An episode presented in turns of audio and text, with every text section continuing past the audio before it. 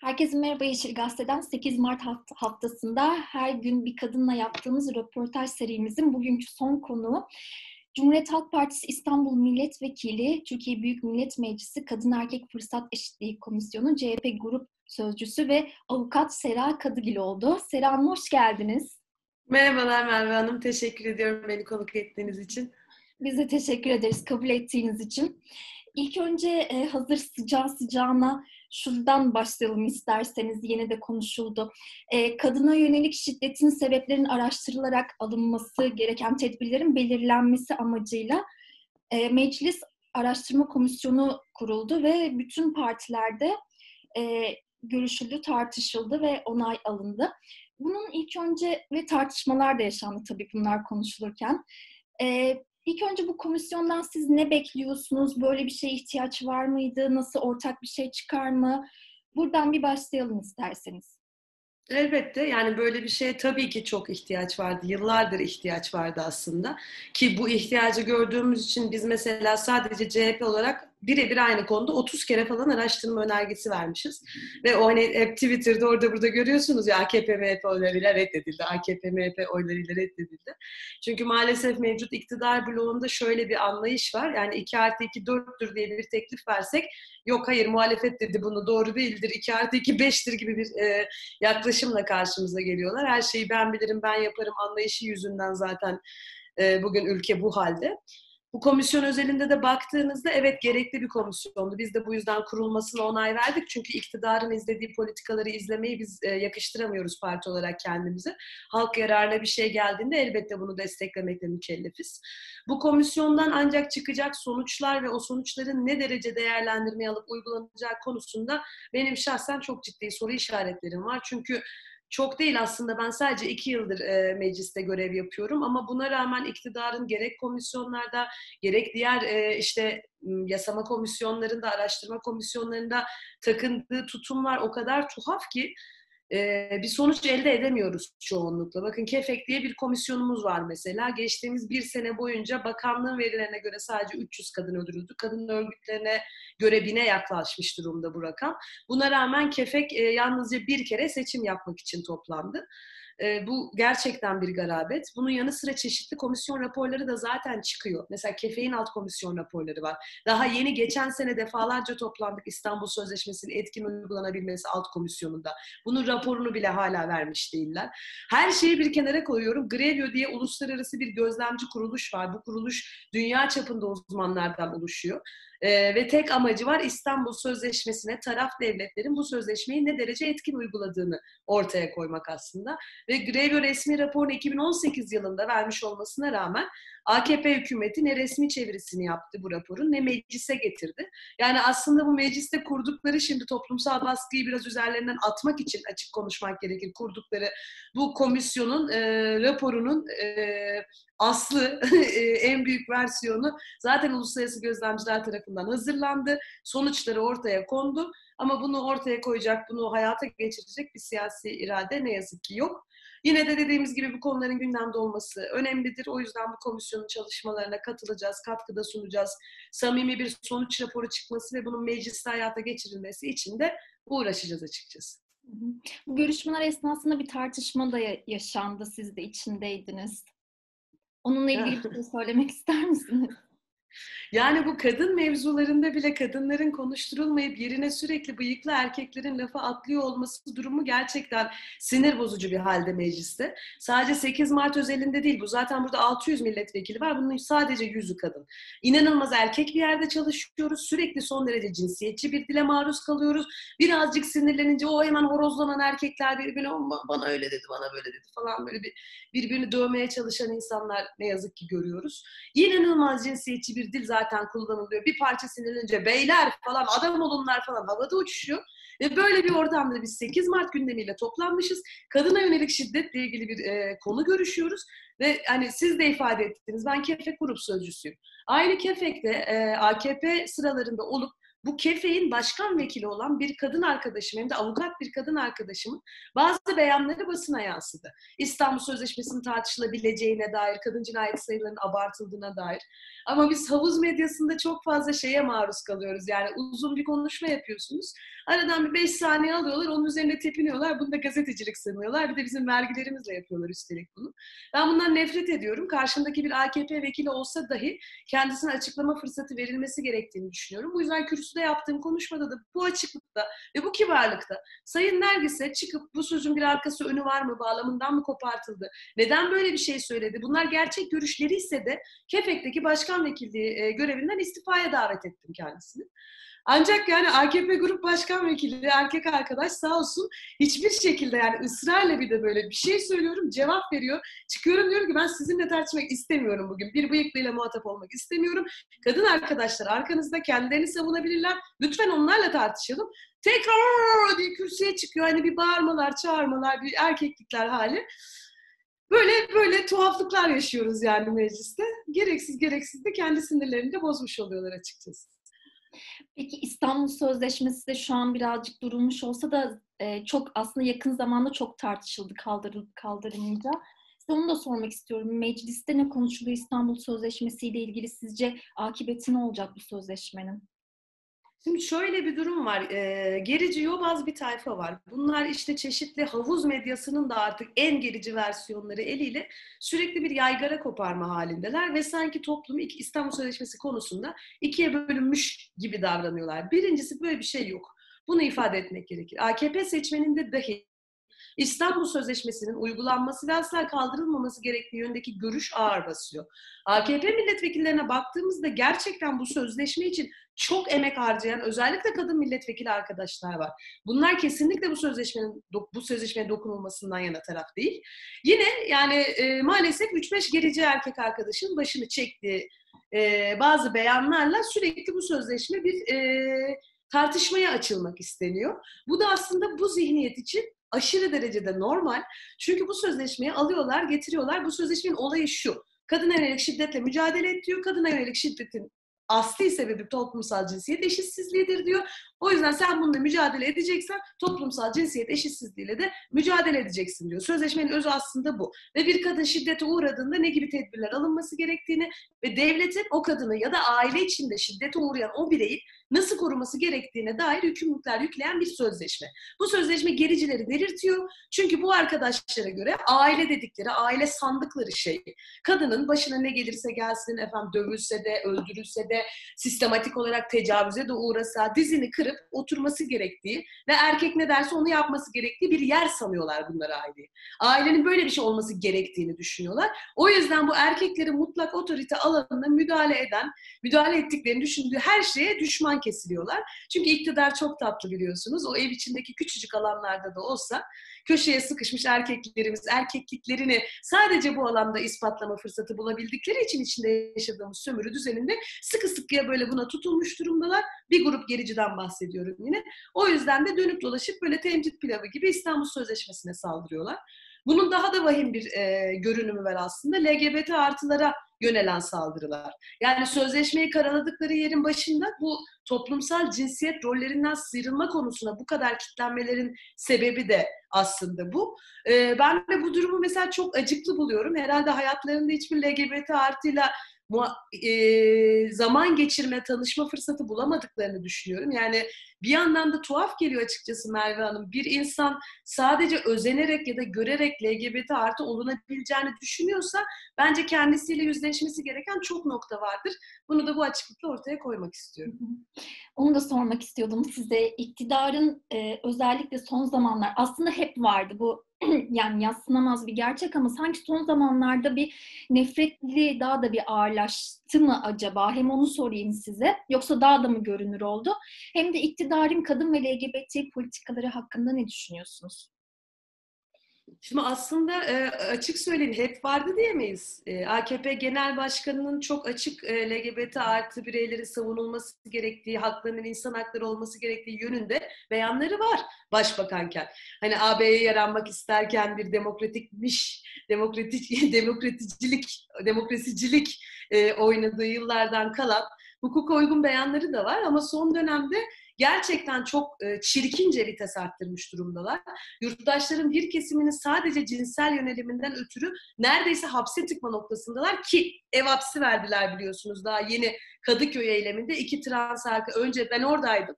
Önce transların kortejini içeri sokmak istemediler. İnsanların LGBT artılı bayraklarını geçtim. Renkli şemsiyelerini alana sokmamaya çalıştılar. Sadece Kadıköy'de değil bir önceki gün Beşiktaş'ta aynı saçmalığa maruz bıraktılar insanları. Ve Kadıköy eyleminin çıkışında da iki trans arkadaşı taksiden indirerek polise mukavemet diye gözaltına aldılar. Ev hapsiyle de şu anda eve kapattılar. Yani ben bunu birazcık şuna bağlıyorum. 18 yıldır bu iktidar kendini birilerini düşmanlaştırmak üzerinden var ediyor. Bu konjonktüre göre değişmekle birlikte kah Aleviler oluyor, kah Kürtler oluyor, kah kadınlar oluyor, kah CHP'liler oluyor. Sürekli değişiyor ve 18 yıldır artık ellerinde sanıyorum bir düşman kalmadı. Ee, sara sara şu anda da LGBT artılara sarmış durumdalar. Güldüğüme bakmayın gerçekten çok sinirliyim. Yani bir insanın varoluşundan ötürü bu şekilde suçlanması, bu kadar suçlu ilan edilmesi, toplum gözünde hedefe oturtulması hem çok çirkin, hem hukuka aykırı, hem çok tehlikeli. Yani yaşadığımız Türkiye'nin halini görüyorsunuz. Her gün bir gazeteci, her gün bir insan saldırıya uğrarken yatıp kalkıp LGBT artıyı sanki bir terör örgütüymüş gibi lanse etmek hem de bunu devletin, bakanlıklarının antetli kağıtlarıyla, resmi kurum kuruluşların Twitter hesaplarıyla yapmak yani biz Türkiye Cumhuriyeti'nin anayasasını ve mevzuatını askıya aldık kardeşim. Biz ne istersek o olacak bu ülkede demenin Türkçesidir. Çünkü bizim anayasamız çok açık. Yani İstanbul Sözleşmesi'ne saldırmalarına gerek yok. Kendi anayasalarında da bu var. Madde 10'da diyor ki evet orada cinsel yönelim ibaresi yok. Ama eşitliği düzenleyen dil, din, ırk, cinsiyet diye devam eden o anayasa madde ona dair gerek AHİM'in gerek AYM'nin çok net kararları ve içtihatları var ve cinsel yönelimin de AYM e, anayasasının 10. maddesi uyarınca mutlak bir koruma altında olduğunu zaten bizim mevzuatımız söylüyor. Yani İstanbul Sözleşmesi'ne bile ihtiyacımız yok bunun için. Ama ortada ne hukuk ne anayasa bıraktıkları için böyle bir şahsım e, cumhuriyetinde, buz cumhuriyeti gibi yaşamaya mahkum edildiğimiz için bu şekilde yurttaşlarımızın bir kısmını da ötekileştirmekten bir beis görmüyorlar. Gerçekten sinirliyim bu konuda. Bütün LGBT artılarla dayanışma içinde olduğumun da bilinmesini isterim. Amasız fakatsız yanlarında olduğumun da bilinmesini isterim. Peki bir de siyasette kota konusuna gelelim isterseniz. E, CHP Genel Başkanı Kemal Kılıçdaroğlu'nun ilk imzasını attığı kadınların temsiliyet oranının artırılması e, amacıyla hazırlanan teklif e, baş, TBMM Başkanlığı'na sunuldu. Siz bu kota hakkında ne düşünüyorsunuz? Yani CHP'nin de aslında düşük ama yani belirlenen istenen sınırdan düşük. Siz neler söyleyeceksiniz kota hakkında? Öncelikle çok mutlu ve heyecanlıyım açıkçası. Sayın Genel Başkanıma da çok teşekkür ediyorum bu konudaki hassasiyeti için. Evet ben bu soruyu hep bir öz eleştiri vererek başlıyorum. Çünkü bunlar haklı eleştiriler. Biz kendi grubumuzda yeter sayıda kadın arkadaşı parlamentoya taşımayı bu dönemde eksik kaldık bu konuda. Ama bu eksiğimizi görmüş durumdayız ve bu eksiği sadece kendi partimiz adına değil, tüm partiler adına gidermeye de çok kararlıyız. Çünkü Merve Hanım hani bu kadar konuşuyoruz işte kadına yönelik şiddet, erkek yargı, erkek adalet, yok haksız tahrik indirimleri, aklınıza gelecek birçok konuda eşitsizlik, istihdamdaki sorunlar, okullaşmada, kadınlarla ilgili çok büyük sorunlar var burada. Bu sorunların çözüm yeri de normalde neresi? Türkiye Büyük Millet Meclisi. E geldiğinizde Türkiye Büyük Millet Meclisi'nde 600 kişinin 500 erkek zaten. Yani bu kadar erkek bir yerden kadınların sorunlarını anlayıp bir çözüm üretmesini beklemek çok hayalci bir yaklaşım oluyor. Her şeyi bir kenara koyuyorum. Bakın bir seçim olduğunda bütün siyasi partiler deli gibi yok Kastamonulu dernekleri, Malatyalı dernekleri dolaşırlar. Çünkü demokrasilerde seçmen, farklı seçmen kitlelerinin temsiliyeti önemlidir. E bu ülkede seçmenin yüzde 50.7'si kadın. Parlamentosuna dönüyorsunuz yüzde on yedisi kadın. Böyle bir saçmalık olmaz. Yani kadınlar çok ciddi bir temsiliyet sorunu yaşıyorlar şu anda ülkede. Tam da zaten e, bu sıkıntıya bir ilaç olsun diye biz 130 ilk imzacısı da Sayın Genel Başkanımız oldu. Dün 135 milletvekilinin eksiksiz imzasıyla bu teklifimizi biz meclis başkanlığına sunduk. Teklifte de özetle aslında şunu diyoruz, e, %50 kota, yani kota da değil, cinsiyetlerin eşit temsili olarak ifade ettik bunu. Her cinsiyetin %50, %50. Yine listelerde yalandan kadınlar arkalara atılmasın, seçilecek yerler hep erkek doldurulmasın, bunun önünü keselim diye fermuar sistemi dediğimiz, yani aynı cinsiyetin listelerde arka arkaya yazılamamasını öngören bir sistemi kanun teklifine koyduk. Bunların yanında da siyasi partilere güven olmaz diyerek bu listelerin e, bu hükümlere uygunluğunu denetleme ve uygun değilse reddetme etme hakkını da Yüksek Seçim Kurulu'na tanıyacak bir düzenleme yaptık. Artı olarak da yine kadın derneklerinden gelen talepler doğrultusunda 8 Mart'ın tüm kadın işçiler ve çalışanlar için resmi tatil olması yönelik bir teklifimizi de bunun içine ekledik ve parlamentoya verdik.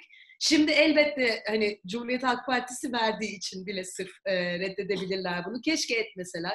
Etmemeleri için biz elimizden geleni yapacağız. Diğer partilerin bütün kadın vekilleriyle gidip birebir görüşeceğiz. Grup başkan vekillerimiz onların grup başkan vekilleriyle görüşecek.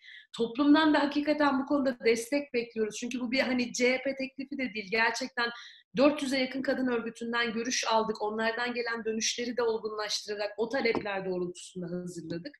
O yüzden hani diğer partilerin de bunu sahiplenmesini tüm kadınlar adına çok önemsiyoruz. Çünkü az önce de dediğimiz gibi yani ben bir AKP'liyle ya da MHP'liyle de tartışacaksam kadın meselesini ve veya herhangi bir meseleyi kadın bakış açısına sahip kadın bir milletvekili arkadaşımla tartışmak istiyorum. Bu kadar erkek bir yerde çalışmak istemiyorum. Bu ülkenin yüzde yarısını, e, yüzde ellisini yani yarısını biz kadınlar oluşturuyorsak bu parlamentonun yarısını da bizim oluşturmamız gerektiğini biliyorum. O yüzden de bu yasa geçene kadar erkeklerin kafasında boza pişirmeye devam edeceğiz biz CHP olarak. Peki e, Türkiye'deki kadın gündemine bakarsak yani e, hep kadın cinayetleri, işte kadın emek sömürüsü, gö- görülmeyen emeği birçok yani bu örnekleri çoğaltabiliriz. Belki siz de değinmek isterseniz. Bunlarla nasıl mücadele edilmesi gerekiyor sizce? Buna yönelik bir çalışma yani bir öneri var mı? Elbette var. Yani e, ben kadına yönelik şiddetle mücadele konusunda iktidarın ve bu konunun aslında nereden kaynaklandığını bilmeyen birçok insanı şeye benzetiyorum. Tavanda koca bir yarık var Tavandan aşağı şakır şakır su akıyor. Biz elimize bir serpak almışız. Yerdeki suları silmeye çalışıyoruz. Yani dönüp bir tavana baksak zaten asıl kaynağı orada. O kaynağın adı da toplumsal cinsiyet eşitsizliği. Ve buna yol açan erkekler tarafından uydurulmuş, sırf biyolojik cinsiyetimiz nedeniyle sırtımıza yüklenmiş uydurup toplumsal cinsiyet rolleri. Yani bugün kadın kadınlar bu kadar ayrımcılığa maruz kalıyorsa, bu kadar ölüyorsa, işte bugün 2 milyon 800 bin kadın okuma yazma bile bilmiyor bu ülkede. 3 milyon kadının bir ilkokul diploması dahi yok. Yani kadınlar 4 artı 4 artı 4 sistemiyle köy ilkokullarının kapatılmasıyla eğitimden uzaklaştırıldı. Her 4 kadından yalnızca biri istihdama katılabiliyor. Geri kalanı zaten hepimizin sırtına ev işi ve çocuk bakımı sanki o çocukları biz tek başımıza yapıyormuş gibi yüklenmiş durumda ve ondan sonra da iş hayatında erkeklerle eşit şekilde rekabet etmemiz tırnak içinde erkek diliyle söylüyorum bileğimizin hakkıyla bazı şeyleri almamız falan bekleniyor yüzsüzce. Temel sorunu o yüzden ben burada görüyorum ve bu toplumsal cinsiyet rollerinin mutlaka ve mutlaka yıkılması gerektiğini düşünüyorum. Bu da benim kişisel görüşüm değil dediğim gibi bu aklın yolu bir durumu aslında. Yani biz bunu ortaya koymak için gerekli somut adımları atmalıyız. Bu somut adımlar da var bu arada. Hani soyut soyut konuşmaya gerek yok. Çok net ve hemen atılabilecek adımlar var. Birincisi toplumsal cinsiyet eşitliği eğitimleri. Ki dediğim gibi yine o AB'den korktukları günlerde gerek Milli Eğitim Bakanlığı'nda gerek YÖK bünyesinde bazı e, programlar başlattılar. Ama akit makit gibi 2-3 tane gerici havuz medyası bunu haber yapınca vay çocuklarımız elden gidiyor herkes eşcinsel olacak gibi bir tonla bir de böyle akıl dışı argümanlarla e, üstüne saldırınca korkularından apar topar bu programları kaldırdılar. Birincisi bizim bu programları anaokulu, ilkokul, ortaokul, lise, asker, polis yani bir arada insan topluluğu gördüğümüz her yerde bu eğitimleri hayata geçirmemiz gerekiyor. Bir numaralı bence en önemli etken bu. Hemen ve çabucak kreş. Yani bugün kadınların şiddet sarmalında kalmasının bir numaralı sebebi ekonomik özgürlükleri olmaması. Az önce dediğim gibi yani ne doğru düzgün eğitim hayatına erişimleri olabiliyor birçok kadın arkadaşımın. Evet biz de ayrıcalıklı yerlerde büyüyoruz. Görece daha eşit şartlarda yarışabiliyoruz ama herkes bizim gibi, değil ve bu ülkenin kadınlarının birçoğu bizden kat ve kat çok daha şanssız durumdalar. Bunu bir an önce fark etmemiz gerekiyor. Biz tırnak içinde kullanıyorum ayrıcalıklı büyümüş kadınların da. Ve bu kreşlere çok hayati bir şekilde ihtiyacımız var. Çünkü o çocuğu bırakacak bir yeri olursa işte o zaman kadın bir iş sahibi olabilecek, ekonomik özgürlüğünü kazanabilecek ve ona eşi, babası, işte oğlu, amcası bir şey yaptığında hadi kardeşim deyip çantasını alıp çıkabilecek. Zaten gericiler de tam olarak buna çıldırıyorlar az önce de anlattım gibi. Bunun dışında bu siyasi temsil işini ben çok önemsiyorum. Çünkü bu yas bunlar Ama bu anlattığım şeyler yasalarla düzenlenmesi gereken şeyler. E o yasaları yapacak yer burası zaten. O yüzden burada bir temsiliyet arttırmamız gerekiyor. Ama bunların hepsinden de önce bence ataerkinin ve kapitalizmin ülkemizde adeta vücut bulmuş, yürüyen hali olan AKP'den ve bu zihniyetten ilk seçimde kurtulmamız gerekiyor. Peki 8 Mart'ı arkamızda bıraktık ama yine de 8 Mart haftasındayız. Bu seneki 8 Mart için neler söylemek istersiniz? Yani pandemi yüzünden eskisi kadar neşeli geçemedi e, yürüyüşler. Gerçi ben bu sene Ankara'daydım bu siyasi partiler yasası nedeniyle. Uzun zamandan sonra ilk defa İstanbul'daki feminist gece yürüyüşünü kaçırdım. Bilmiyorum siz katıldınız mı? Eğlenceli miydi? Hadi ya. Kıskandım. Keşke olmadı. Yani bu 8 Mart haftasında aslında çifte duygu yaşıyorum biliyor musunuz? Yani her 8 Mart'ta hem bu eşitsizlikleri, bu maruz kaldığımız ayrımcılığı, haksızlıkları çok fazla konuşuyoruz. Ve işte hani sadece geçtiğimiz 67 günde 68 kadın erkekler tarafından katledildi bu ülkede. Böyle bir gündemde konuşuyoruz. Hem bunun ağırlığı oluyor insanın üzerinde. Ama hem bir yandan da ben ne yalan söyleyeyim seviyorum çok 8 Mart haftasını. Çünkü hani bir hafta önceden bütün işte kız kardeşlik tekrar ayaklanıyor. Kadın dayanışması tekrar bir e, göz önüne çıkmaya başlıyor. Herkes sürekli kadınlardan istese de istemese de bahsetmek ve bu sorunları tartışmak zorunda kalıyor. Ve işte en sevdiğim kısmı bu sene kaçırdım ama işte inşallah seneye pandemi de biterse hep birlikte güle oynaya yürürüz. Feminist gece yürüyüşleri gibi hani normalde göremediğimiz kız kardeşlerimizle bir araya gelip e, yürüme, eğlenme ve hani yalnız olmadığımızı hissetme fırsatı buluyoruz. O yüzden önemli önemli bir gün, önemli bir hafta 8 Mart benim için. Böyle. Peki eklemek istediğiniz bir şey var mı? Eklemek istediğim şey sanırım bir teşekkür olur. Bunu sık sık dile getirmeye çalışıyorum. Çünkü hani uzun yıllardır feminist mücadele veren biri değilim ben. Yani bu konuda da öz eleştiri veriyorum ki başka kadın arkadaşlar da açık açık bunu korkmadan şey yapabilirsin yani hani kimse annesinden feminist olarak doğmuyor.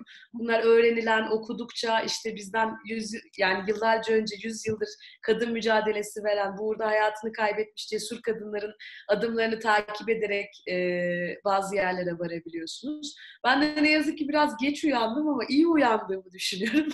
yani hani bir uyandıktan sonra da bunu biraz Matrix'ten çıkmaya benzetiyorum açıkçası. Hani bir kere bu eşitsizliklerin, ayrımcılığın farkına vardığınızda artık her yerde ve sadece bunu görmeye başlıyorsunuz ve bunu konuşmaya başlıyorsunuz.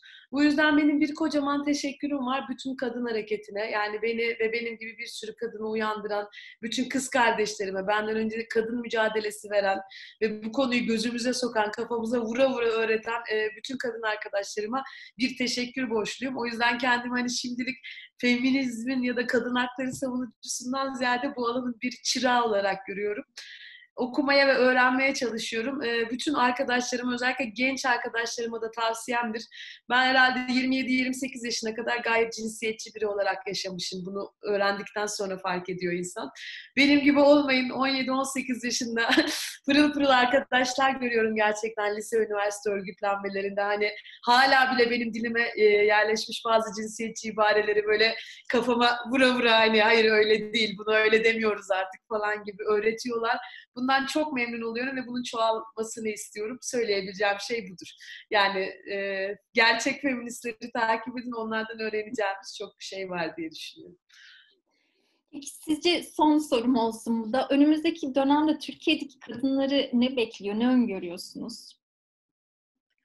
Ya bence gecenin en karanlık olduğu saatleri yaşıyoruz biz şu anda. Ee, ve hani biliyorsunuz gecenin en karanlık olduğu saatte aslında güneşin doğmasına en yakın olan saatlerdir derler. O yüzden hani yüzlük yüzlük kuyruğuna geldik diye düşünüyorum. Hani bundan 10 yıl önce kadın cinayeti diye bir tabir bile yoktu. Yani bunu da yine kadın mücadelesi gündemimize soktu ve şimdi bakanlar mecbur kalıyorlar bu ifadeyi kullanıp bunun rakamlarını açıklamaya. Bundan 100 yıl önce kadınların e, oy kullanabilmesi bir tartışma konusu bile değildi belki. Evet biz Türkiye Cumhuriyeti'nde işte Atatürk'ün devrim kanunlarıyla bunu erkenden elde ettik Osmanlı'dan başlayan kadın hareketinin de etkisiyle elbette elde ettik ama elde ettik. Yine de bugün geldiğimiz noktada bu bir tartışma bile değil. O yüzden aslında umutsuzluğa kapılacağımız bir durum yok. Üzülmemiz gereken, dertlenmemiz gereken, mücadele etmemiz gereken evet çok konu var. Ama umutsuzluğa kapılmamız umutsuzluğa kapılmamızı gerektirecek bir tablo olduğunu açıkçası düşünmüyorum. 18 yıl dayandık birkaç yıl daha dayanırsak inşallah demokratik bir ortam kurulduğunda bundan kastım inanın sırf Cumhuriyet Halk Partisi de değil yani bunu şöyle ifade ediyorum ben bizim CHP olarak her şeyin en doğrusunu bilme gibi bir lüksümüz yok. Hiçbir siyasi partinin, hiçbir insanın tek başına herkes için her şeyin en doğrusunu tespit etme şansı ve lüksü yok. Bunun için bu parlamento var. Bunun için farklı farklı kesimlerden insanlar bizi seçip buraya yolluyor. Bu sorunları konuşun, herkes için en doğrusunu bulun diye yapıyorlar. Ve bu getirdikleri şahsın devleti sistemi yüzünden bu kadar ciddi bir tıkanmışlık yaşıyoruz. O yüzden inşallah ilk seçimden sonra iktidar değiştiğinde ve güçlendirilmiş bir parlamenter sisteme geri döndüğümüzde e, eminim kadın hareketinin de baskısıyla işte o bundan sonraki kurulacak hükümetlerde çok daha sağlıklı bir şekilde ilerleyeceğimizi düşünüyorum. 18 yıl dayandık, 18 ay daha dayanacağız diyorum. Ağzınıza sağlık. Çok teşekkür ederim katıldığınız için. Ben teşekkür ederim hem davet ettiğiniz için hem ekoloji gibi hayati bir konuda ve birçok insan böyle hani burun kıvırırken bu konuları azimle mücadele ettiğiniz için. Çünkü eğer ki 20 yıl sonra hala şimdi bize çok ciddiymiş gelen siyasi meseleleri tartışabiliyor bilecek nefesimiz olacaksa bu evet ekolojistlerin verdiği çevre ve doğa mücadelesi sayesinde olacak. O yüzden bu mücadelenize de çok saygı duyduğumu ve elimden ne geliyorsa nasıl oluyorsa destek olmaya da hazır olduğumu söyleyerek bütün Yeşil Gazete izleyicilerini öpüyor ve selamlıyorum. Çok teşekkür ederiz biz de katıldığınız için. Çok sağ olun. Tekrar görüşmek üzere diyelim. Evet, bugünkü son artık 8 Mart haftasının son konu Cumhuriyet Halk Partisi İstanbul Milletvekili ve Türkiye Büyük Millet Meclisi Kadın Erkek Fırsat Eşitliği Komisyonu CHP Grup Sözcüsü Avukat Sera Kadıgil'di. Kendisiyle hem Türkiye'deki kadın gündemini, kadın gündemiyle birlikte LGBT gündemine de iktidarın politikalarına da yakından baktık. Tekrar görüşmek üzere, hoşçakalın.